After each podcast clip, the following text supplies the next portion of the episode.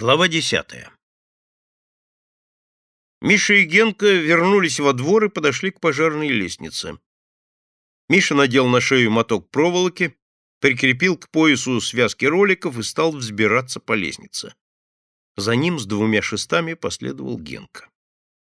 Их подъем был прерван появлением в окне женщины с растрепанными волосами и банкой в руке. «Хулиганы! Ворюги!» — кричала женщина, поворачиваясь во все стороны и показывая банку жильцам.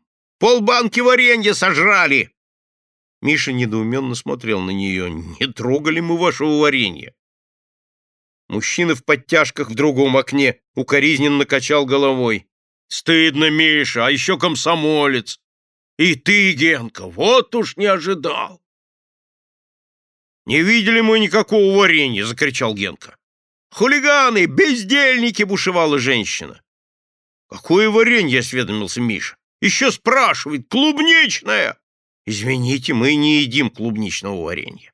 Мальчики поднялись выше. «Мытарство первых радиолюбителей», — сказал Миша. «Такие, как ты, прокладывают дорогу в будущее». «Сознание этого только и поддерживает во мне бодрость духа», — ответил Генка, подтягивая шесты. На восьмом этаже из окна выглянул русоволосый рабфаковец, подмигнул. Радиозайцы? Мы зарегистрированные. Будете крышу ломать? Крыша-то надо мной. Даже не дотронемся, успокоил его Генка. Миша проделал то же, что и Витька. Раскачал вверх лестницы, перебрался на крышу, удержал лестницу. Генка передал ему шесты и тоже перебрался на крышу. Они не удивились, увидев на крыше Витькину компанию. Они сами в свое время лазили сюда погреться на солнышке, но компания была враждебной. И этот пир? Откуда такие яства? Ворованные. В этом не могло быть сомнений. Миша не хотел затевать разговор здесь, на крыше. Не место. Но Генка, как всегда, не смог удержаться. «Богато живете!» «Живем, а что?» — ответил Витька, спокойно отхлебывая ситро из горлышка бутылки. Завидно? Наверно, пробормотал Генка, прикрепляя шест к дымовой трубе. Когда Миша натягивал антенну, лежавший на его пути Витька не пошевелился. Миша перешагнул через него. Витька ухмыльнулся. Убедившись, что спуск висит хорошо между окон, Миша и Генка через слуховое окно спустились на чердак, перелезли через балки и подошли к чердачной двери. Устроили ночлежный дом, — сказал Генка и оторвал задвижку.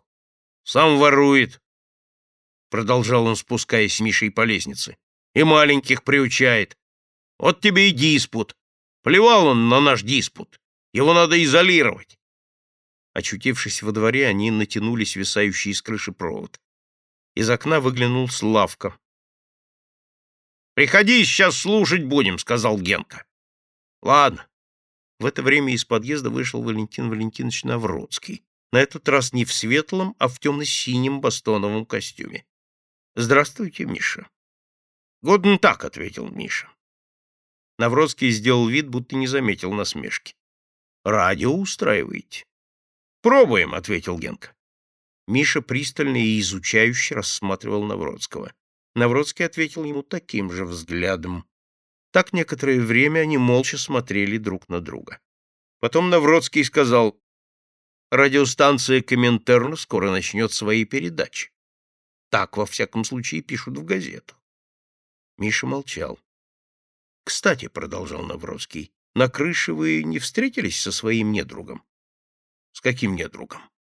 «С этим, как его?» «Альфонсом Даде, так, кажется, его зовут». Его зовут Виктор Буров, хмуро ответил Миша. Возможно. Как раз перед вами он со своим акционерным обществом взобрался на крышу. Чердак — его постоянное место жительства, там и ночует, — сказал Генка. — Я поражен, — сказал Навродский. Он так легко отделался. Размахивал финкой, а его подержали час в милиции и отпустили. — Он никого не зарезал, — возразил Миша но была попытка. Навродский был прав, но Миша не хотел с ним соглашаться. Я думаю, была только попытка похвастаться своим ножом. Навродский засмеялся. Он хвостун, оказывается.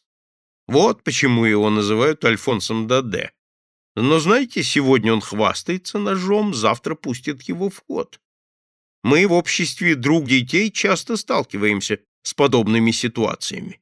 Один негодяй портит десяток детей. Они тоже заводят ножи. «Этого мы ему не позволим», — сказал Генк. «Как-нибудь справимся. Не с такими справлялись». «Между прочим», — сказал Навродский, «у одного моего приятеля есть итальянский детекторный приемник. Свой вы, наверное, сами собрали». «Сами», — подтвердил Генка. «Ну вот, а то фабричный, настоящий. Их производят в Италии. Если хотите, я попрошу на время. Вы послушаете, может быть. Может быть, скопируете что-либо.